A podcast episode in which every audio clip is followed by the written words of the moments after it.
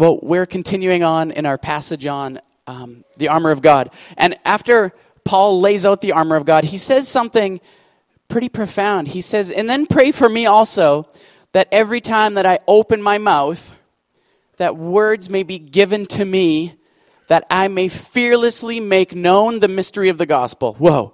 He's praying that the Holy Spirit would give him words, that the words that he speaks wouldn't be his, wisdom of man, which is perishing, but spiritual wisdom. He's asking to be filled with the Spirit. This is a pretty amazing concept. And as I look throughout the scriptures, all throughout the New Testament, it speaks of different disciples. When they act just in sort of human power, it sort of will say something like, and John went and did this. But when he's full of the Spirit, the scriptures will always say, and John, filled with the Spirit, and then we'll explain. There's a huge difference in our lives when we act on our own power and when we're filled with the Spirit. Very, very different. And I sometimes read the book of Acts and I look at my life and I say, would my life fit in the book of Acts? Let's say that they could somehow superimpose my life 2,000 years ago. Would my life fit in there or would it just be sort of like a laughable chapter? Kind of like, what is this doing in the Bible? Look at this. This is nothing like my life. I think about Peter. Wow. Peter, he sees a man that had been crippled since birth, which means he's never walked. And if you don't use bones, do you know what happens to bones? Is they twist and they bend. Bones actually have to be exercised. So this guy's legs would have been a twisted mess. And muscles that had never been used, his legs would have been little pegs that were useless. Peter looks down at the man who asks for money. And Peter says, Silver or gold I don't have, but what I have will make you walk again. He doesn't just pray a lazy prayer. What he does is he reaches down, he grabs the man, and he yanks him to his feet. He has so much faith. He sees his legs and he picks him up. He's setting himself up for embarrassment. There's no way that guy can walk. The guy stands. The Bible says, what does he do next? He jumps the man jumps and he starts running around worshiping God. Whoa, unbelievable faith. Does my life look like that? Do I have that sort of faith? Um, I think of Jose and Sylvia Garcia. Man, they encourage me. Every time they're back, I just want to sit down and pick their brains and ask them questions. And the stories are there. They're never going to just brag about them. But if you sort of get a chance to speak to them for any length of time, they'll slip a story in there that'll blow your mind. I've told you about the time that they came across a man who was dead and blue and had a, a blanket over him. He was in the streets, totally dead for many hours. Jose hears just a, a gentle nudge from God that that man will have lunch with his wife. And Jose is just obedient, takes his hand out of his pocket, puts it on the man, and asks that he would come back to life. And what happens? The man gets up and he says, I have to go. It's time to have lunch with my wife. And Jose is like, Praise the Lord. like, unbelievable. Unbelievable. This is so awesome. God wants us to have unbelievable supernatural faith that not only does the miraculous, but also that miraculously loves. I think of Mother Teresa, and Shane Claiborne had a chance to go and meet with Mother Teresa. And um, before she died, he saw her feet and assumed that Mother Teresa had leprosy because her feet were all, um, they were just messed up. They're completely distorted.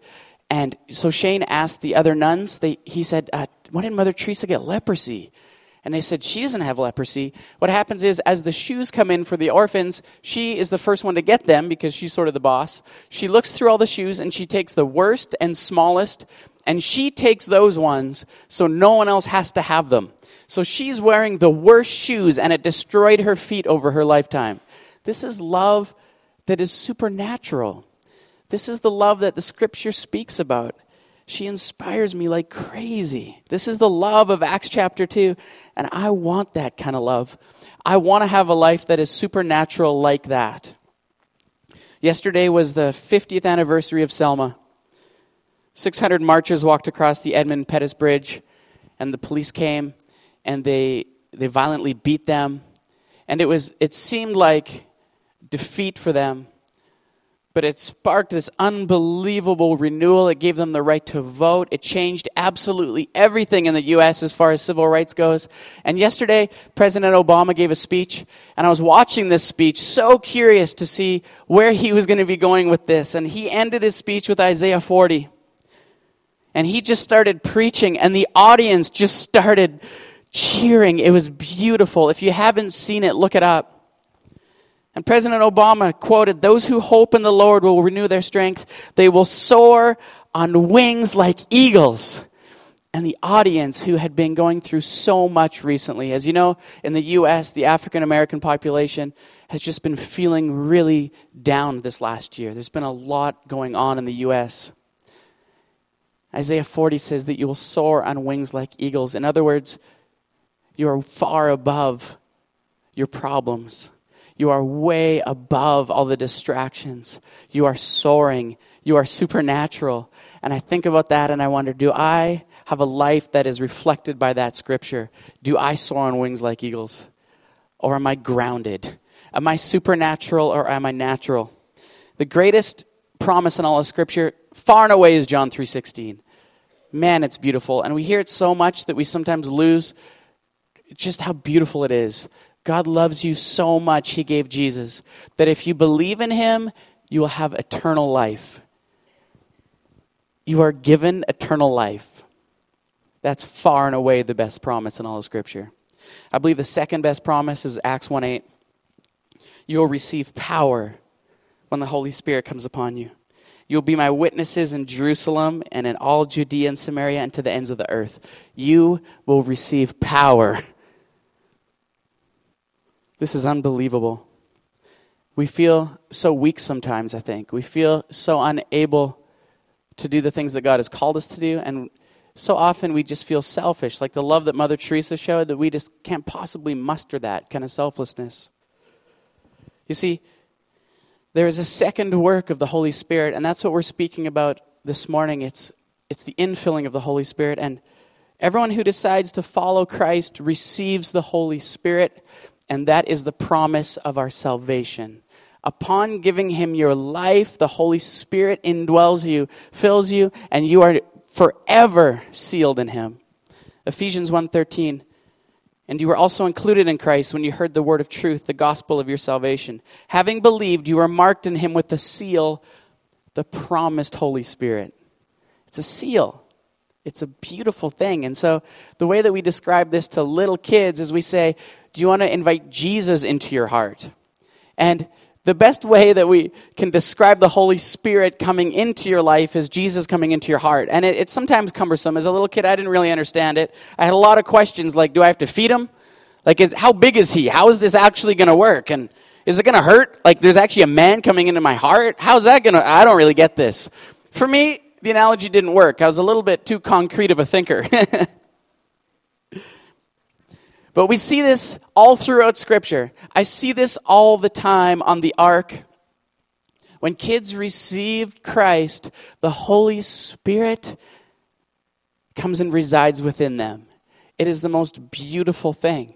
To watch somebody encounter salvation is one of the greatest pleasures on earth, I believe.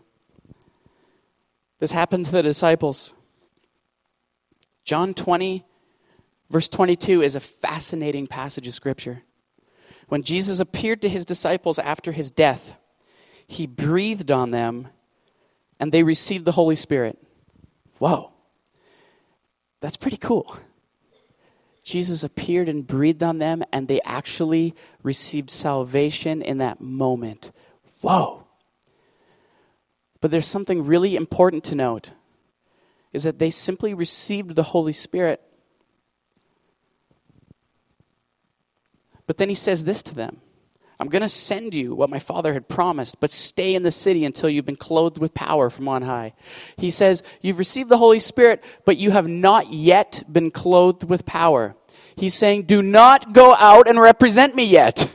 Don't do it. You can't do it yet. You've received the Holy Spirit, but you have no power. Whoa, what's going on here? He's saying not to do anything because they're obviously too weak. They're just mere men. But then the power that Jesus promised comes in Acts chapter 2, the power from on high. Suddenly, a sound like a blowing of a violent wind came from heaven and filled the whole house where they were sitting. They saw what seemed to be tongues of fire that separated and came to rest on each of them. All of them were filled with the Holy Spirit and began to speak in other tongues as the Spirit enabled them. These guys come alive. Peter, who was not clothed with power, but clothed with weakness, denies him three times, goes out and starts to preach so crazy that 3,000 men respond. 3,000 men, likely there were probably 10,000 people approximately in attendance because women and children. Peter would have had to be yelling. He had no microphone. He receives the Holy Spirit. He goes out and he preaches to thousands. He would have been frantic, yelling, excited, the power of the Holy Spirit coming through him. And he quotes the prophet Joel. Listen to what he says. He says, In the last days, God says, I will pour out my spirit on all people. Your sons and daughters will prophesy. Your men will see visions. Your old men will see dreams. Even on my servants, both men and women, I will pour out my spirit in those days, and they will prophesy. I will show wonders in the heavens above and signs on the earth below blood and fire and billows of smoke. The sun will be turned to darkness and the moon to blood before the coming of the great and glorious day of the Lord. And everyone who calls in the name of the Lord will be saved. Wow. Things were going down. Acts 5:16 says that people were laying people Others that were sick, they would bring them out on cots and lay them in the streets so that the shadow of Peter would fall upon them. All they wanted was his shadow to fall because they believed there was so much faith and so much power from on high that they were hoping just let his shadow pass on you and you'll be healed. This is insane. Luke records that people were filled with wonder and amazement. And this is what Peter says in Acts 3:12. He says, "Why does this surprise you?" I'm like, Peter, are you serious? Why does this surprise you? This is surprising you. You were so afraid. And now this is happening. You're just as surprised as the world is surprised. They throw him in prison and they put him between two guards and they put a sentry, which is one of the greatest soldiers, um, at the front gates of the prison so that Peter cannot get out. And this is what happens. I love this this passage, God sends an angel to go and wake Peter because Peter is between two guards. He's shackled, but he's fallen asleep, and God sends an angel. I can just imagine this right now. God saying to Gabriel, Hey, can you go wake up Peter and get him out of there? He's in prison. And Gabriel going, Excellent, I sure will. Gabriel goes down, and he, what does he do? He strikes Peter. He's sleeping, and Gabriel, bam, he strikes him. This is beautiful because imagine this. If you get a word from your dad to go wake up your little brother or something, you're not going to do it nicely, like, hey, buddy, and sing him to sleep. No way. You're going to get him with a pillow. You're going to get him. Gabriel does the same thing and he just strikes Peter. He wakes up. Peter sees what's going on. He thinks he's having a dream. He starts walking out. The shackles fall and the doors open in front of him like he's at Walmart and he's just walking through. It's unbelievable. He leaves prison and he's free. This is so beautiful. And he begins to preach with power. And Luke explains it like this. Acts 2:33 he says exalted to the right hand of God he has received from the Father the promised Holy Spirit and has poured out what you now see and hear. This is the explanation. Jesus said, Do not leave the city until you're clothed from power. Do not even start your ministry until this happens. And Luke is now saying, This is what Jesus was promising. This is what it looks like. Wow. This is the second work of the Holy Spirit. Remember, they received the Holy Spirit when Jesus breathed upon them. The Holy Spirit was in them, but not on them. When the Holy Spirit comes upon you, this is when your life becomes supernatural. Nicky Gumbel in the Alpha program explains it this way When you receive Christ and the Holy Spirit comes within you, it's like a pilot light. It's burning and it'll never go out. It's your seal. But when the Holy Spirit comes upon you, it's like somebody takes the knob and turns on the gas and it ignites within you. It's two different things. You see, before Jesus started his ministry, he was baptized, and scripture says the Holy Spirit descended upon him and he was anointed with power. Dwight Moody experienced this exact same thing. Dwight Moody was preaching to thousands. Dwight Moody was a very successful preacher. And one night, two ladies appeared in the front row, and they started to come every single night and they would constantly ask to pray for him. Their names were Auntie Cook and Mrs. Snow. They came up to him and asked if they could pray for him to receive power, and Dwight Moody said, Pray for me. Don't pray for the people. Don't pray for me. I don't need it. Pray for them. And they're like, No, no, no, Dwight. You need it. And he was hurt. He's like, Whoa, that hurts. And so finally he said, Okay, you can pray for me. And they laid hands on Dwight and they prayed for him. He had never before prayed to be filled with the Spirit. The Holy Spirit came upon him, and he says that he went home and he was filled with an overwhelming joy. And he spent a couple of days simply in prayer and worship. His preaching radically changed. He said this was the biggest change in his personal walk with Christ. Revivals broke out because of the power that was unleashed within him. Before he was preaching through the power of man, after he was preaching through the power of the Holy Spirit. And this is to be expected. When we're filled with the Spirit, our gifts are empowered. Otherwise, our gifts remain dormant. You see, Dwight Moody was given the same gift of tongues as the disciples were given. There's a fair amount of confusion about the gift of tongues. Let's just unpack it a bit. When they spoke, they were preaching, and everybody heard in their own language. This is the most dominant use of the gift of tongues. It is through preaching and the Holy Spirit interpreting, often in different languages. Dwight Moody was preaching, and the Holy Spirit was interpreting it to each person individually. This is the prominent use of the book or of the gift of tongues. A pastor from Vancouver was speaking in Argentina, and he showed up on stage, and the interpreter never showed up. And he had no idea what to do. So he simply started to preach, and as he preached, it was fluent Spanish. Unbelievable. Scott Matthews, while he was one of our pastors here at Willow Park, was in India. And there was a, a man who he believed God was calling him to go preach to. So Scott went up to the man and he started speaking to the man in fluent Hindi. And Scott did not know Hindi he actually knew Hindi for three or four days afterwards. He was upset when it started to fade. And as Billy Graham preaches, something unbelievable happens. At one of his first crusades in London, a Russian nobleman came up to him and started speaking in Russian. He had no idea what was going on until one of his prayer people spoke Russian and, and, and, figured it out that as Billy Graham was speaking, the man heard every word that he was saying in Russian.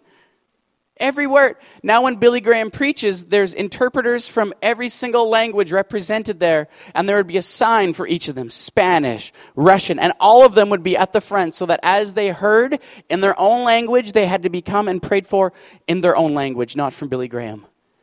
This is the gift of tongues of different languages. And we should be expecting that. Jesus said, Don't worry what to say. He said, At that time, you will be given what to say. He tells them, simply open your mouth and I will speak through you. When we are called to pray for somebody, we're called to simply pray. And God will give us the words. It's beautiful. And I think many of you have experienced this. When we go to Los Angeles and we go to Skid Row, what we do is we, we simply love and humanize the people down there we set up a spa for the ladies because as a woman, if you don't feel beautiful, if there's no way for you to do any sort of personal hygiene or have any sort of makeup or have your hair done, it's so dehumanizing. So we'll do a spa for the ladies and we'll do just, it's the most beautiful thing you've ever seen. And as our girls are, are doing their nails or whatever, we tell the girls to pray for these ladies. And they're like, well, what do we say? This is so scary. A lot of these girls, remember, are just new believers. And we say this simply say, Dear Jesus, and start talking, and the Holy Spirit will give you what to say. And as they start praying for these ladies, it is like power from heaven is unleashed. God is giving them these words that are so beautiful and so empowering and so loving. This is the same gift that we see in the disciples in Acts 2. And I've seen you all do this. We should expect this as followers of Christ. But there's also a different variation of this gift that I would be remiss not to mention. The gift of tongues in Scripture is predominantly different languages, but we also see a prayer language and praise language in Scripture. There's a pastor in Carpinteria, California named Britt Merrick, and his daughter Daisy um, had cancer, and she had to go in and get chemo. And as they hooked up the chemo, um, the product, the bag, whatever it was, there was an IV into her chest, but unfortunately, they gave her the wrong chemo medication and they gave her an adult dose. As they started to pump it into her body, what happened was her whole body started to swell. She turned blue, she stopped breathing, and she was going into anaphylactic shock and she was dying. She was five years old. So her daddy is watching his daughter die before him, and he loses his mind. He doesn't know what to do. So he puts his hands upon her and he starts to pray, but he doesn't even, he doesn't even know what to express. He doesn't know how to pray. And he says, from out of his mouth came a different language, a spiritual language. He explains it this way. Romans 8:26 in the same way, the Spirit helps us in our weakness. We do not know what we ought to pray for, but the Spirit himself intercedes for us through wordless groans. This is when the Holy Spirit takes over, when we cannot express what we need to express. Simply put, this gift is simply when the spirit of a person, when your spirit, enabled by the Spirit of God, is able to praise or pray to God in a way that is unknown to the mind of a person when someone who has a burden to say something or prays in a way that we don't have the words for, or sometimes even the mental ability for. So, some of you in this room have this gift. Some of you do. And it's beautiful. And Scripture says it is for the edification or the building up of the individual. If you don't have words to say, if you can't express yourself, sometimes God will give you this spiritual gift and it's beautiful. But you need to listen very carefully is that this gift is not for everybody. Some people would claim that the gift of tongues is proof of the baptism of the Holy Spirit. The word baptism of the Holy Spirit often refers to the first time somebody is filled. They would say that it is evidence of that. But this is a very damaging assertion. It creates tremendous pressure on people to fake this gift, to abuse it, and sometimes even to elevate it. Paul says that we don't all have the gifts, we don't all have them. And I'm so happy about that. 1 Corinthians says, Now you are the body of Christ, and each of you is a part of it. God has placed in the church, first of all, apostles, second, prophets, third, teachers, then miracles, then gifts of healing, of helping, of guidance, and of different kinds of tongues. Are all apostles? Are all prophets? Are all teachers? Do all work miracles? Do all have gifts of healing? Do all speak in tongues? Do all interpret? In other words, no. We all have different gifts. Now, eagerly desire the greater gifts. Paul speaks of the greater gifts being the gifts that build up the body. We'll get to that in a moment. There are some gifts that are lightning rod gifts, aren't there? Tongues and prophecy are the most abused and misused in the church and they're easily faked and counterfeited. In some circles, overemphasized, and in other circles, because of maybe previous abuse or overemphasis, they create anxiety. We almost become allergic to them, and so we flee from them, and they make us uncomfortable simply because of lack of knowledge. And Paul takes an entire chapter to clear it up. The Corinthians were coming out of a pagan culture. And the Corinthians had a tendency to elevate gifts, and the Corinthians had a tendency to abuse gifts. So Paul takes an entire chapter. He says this follow the way of love and eagerly desire gifts of the Spirit.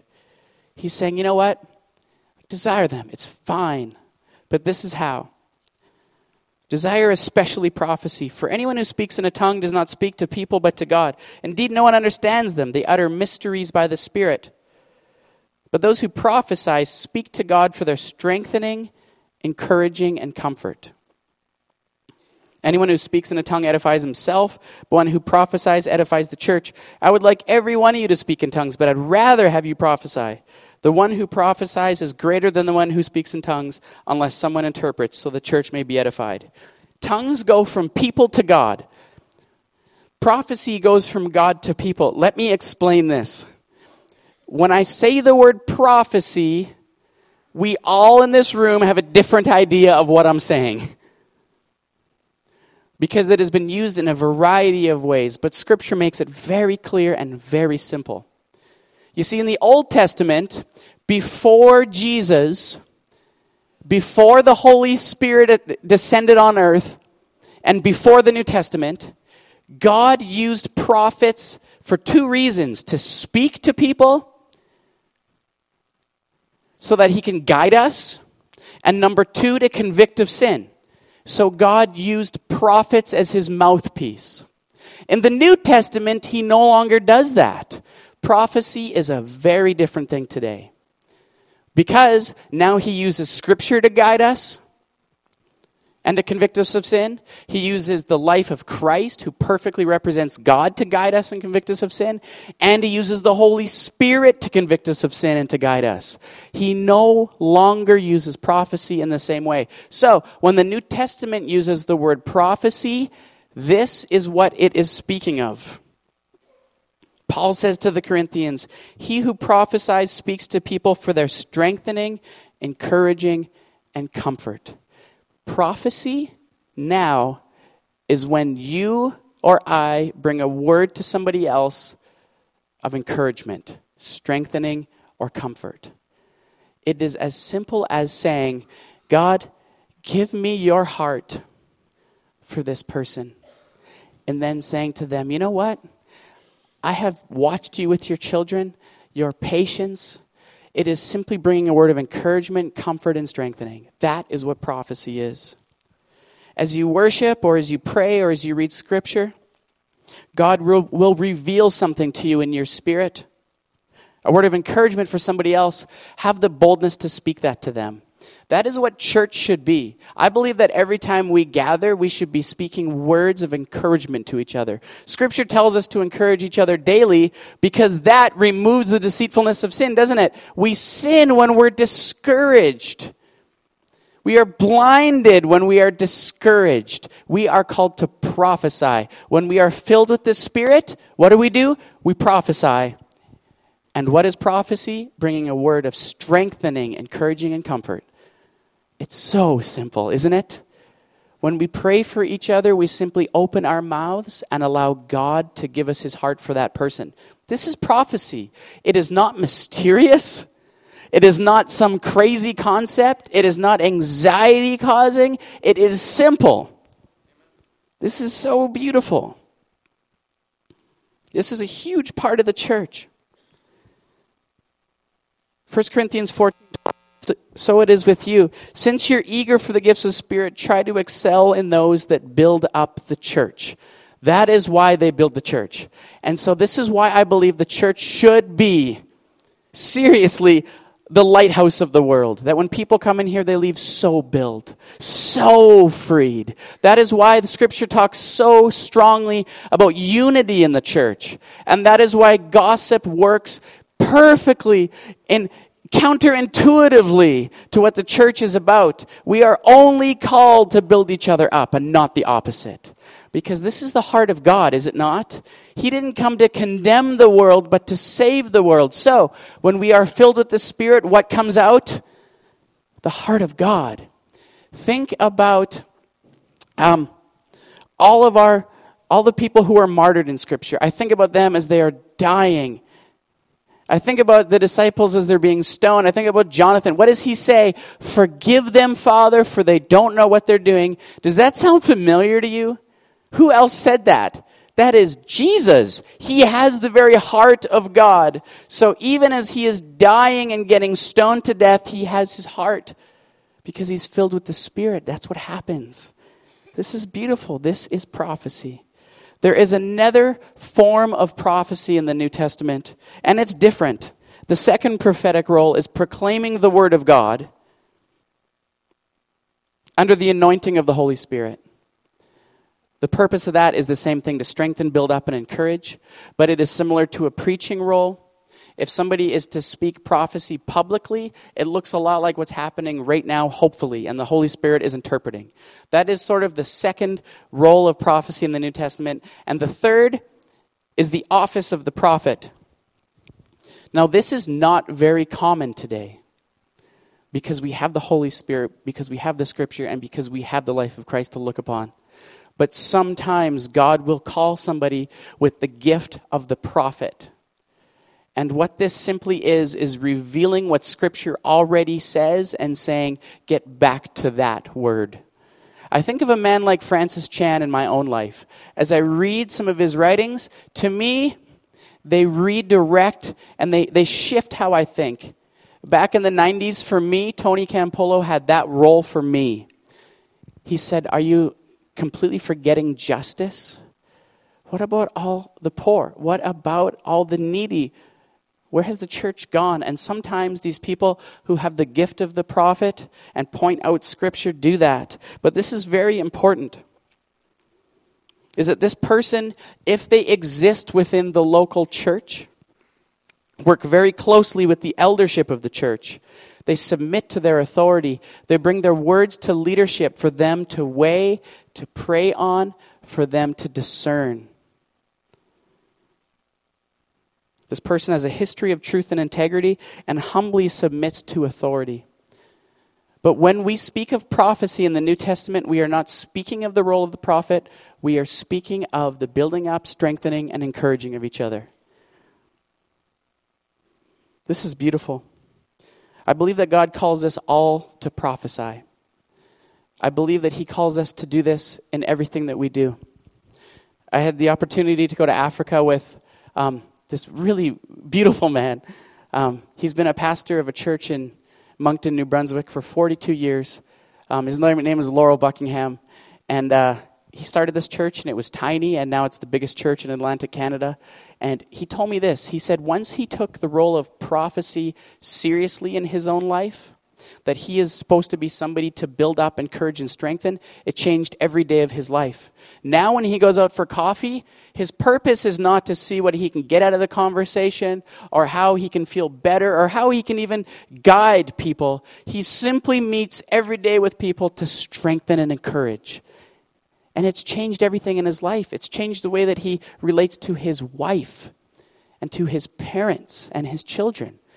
He's a man who meets with lots of elected officials like premiers in the East. And he would always be so nervous. How do I present myself? But now he says, I simply pray, Jesus, how can I build up this premier? And now he goes into the meeting with this one mindset of building this man. And it changes everything. And it has set him free in his giftings. It's unbelievable. You see, we are technically living in the end times, the time after the resurrection and before the return of Christ. And Scripture says that your sons and daughters will prophesy. It's not your sons and daughters might prophesy, they will. They will reveal the heart of God for others. Young men will see visions. Old men will see, will dream dreams. Even on my servants, both men and women, I will pour out my spirit on those days. And he repeats it again. Oh, and they will prophesy. So it starts with you will prophesy and it ends with you will prophesy. In other words, get the point. I need to repeat it over and over. You are created to build each other up. That's why. Now, some of you have varying levels of gifts. And it's great. Some of you are unbelievable prayers. Others of you are strong leaders. Others of you have the gift of helps. Others of you have the gift of discernment or wisdom or knowledge, teaching, you name it. In this room, we have all the gifts represented. This is beautiful. And here's something you need to know is that no gift is a sign of the super spiritual.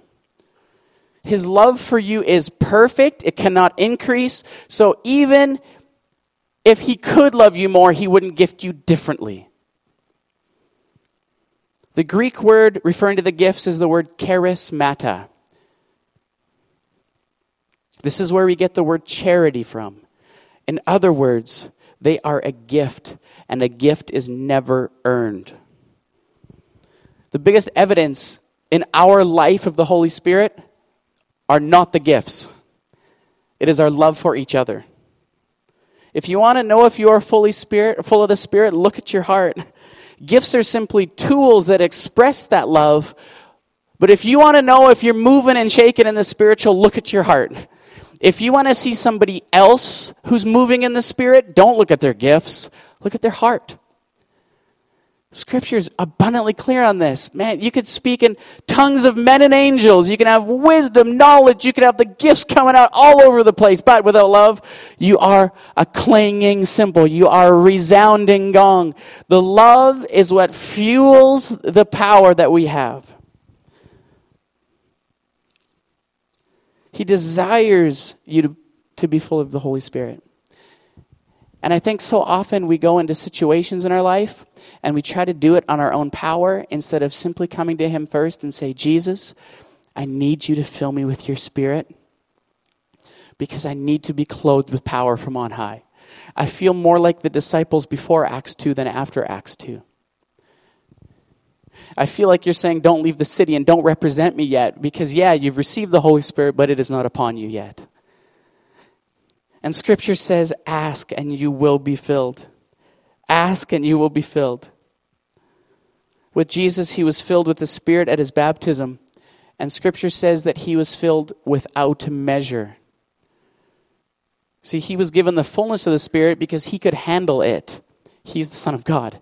He was filled without measure. Me and you, we are filled with measure. And because Jesus was without sin and he was perfectly aligned with the will of God, he never had to be filled again, ever.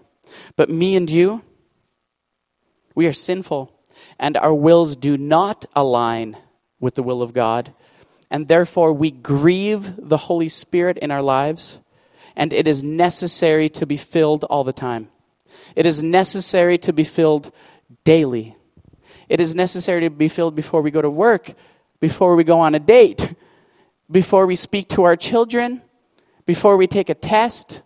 It is necessary to be filled constantly. Scripture calls us to do this because God wants to clothe you with power. He desires to engage your gifts and make you useful and effective. And I think sometimes I look at my life and I, I see myself before, like Dwight Moody, before being filled with the Spirit just saying words of man, not words that are anointed and empowered by the Holy Spirit and interpreted by Him. And I need to simply every day, before I get up and speak every time, before I serve in any way, before I go and offer a coffee to somebody who looks lonely, I need to be asked to be filled with the Spirit. And so, this is a beautiful thing that we can walk in every single day, being clothed with power from on high. Amen. This is the word for the church today. You will receive power when the Holy Spirit comes upon you. And I invite you to do this. I invite you to start to use your mouth for prophecy daily, to use only words that build each other up. If you have any free time, maybe perhaps you're in front of your computer and you're on Facebook or email, you can simply pray something like, Jesus, what is your heart for? Fill in the blank, and then start to type encouragement. You can be a vessel of His redemption through your words. When somebody has annoyed you, or when you're having a, a disagreement or argument with somebody, if you simply say, Jesus, what is your heart for this person? And then simply speak those words out, it will change everything. We're called to love our enemies. How in the world can we love our enemies? We can only do that by the power of the Holy Spirit when we have the heart of God, like Stephen did as he was being martyred. Let's pray. Jesus, I pray that we would be like Paul, Lord, that when we open our mouths, that you would give us words, God, so that we can fearlessly make known this mystery, God. God, I pray that the, the words of the prophet Joel would be true in our day, Lord. That the Spirit would be poured out upon us and we would prophesy. God, that we would be like Stephen, that we would have your heart for even our enemies. God, I pray that we would be a people that truly soar on wings like eagles. God, I thank you for your word. Jesus, I thank you that you desire not just to dwell within us, God, but to come upon us and give us power from on high. Jesus, I thank you for our heritage. God, I thank you for those who have gone before us, Jesus.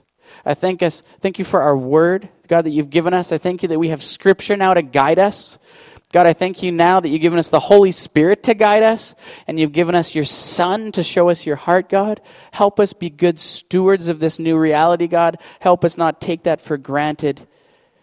Jesus, we love you, and we just want to bring our worship to you now, Jesus. We want to be your ambassadors here, God. We want to be a living sacrifice. Thank you, God, for your word. Amen.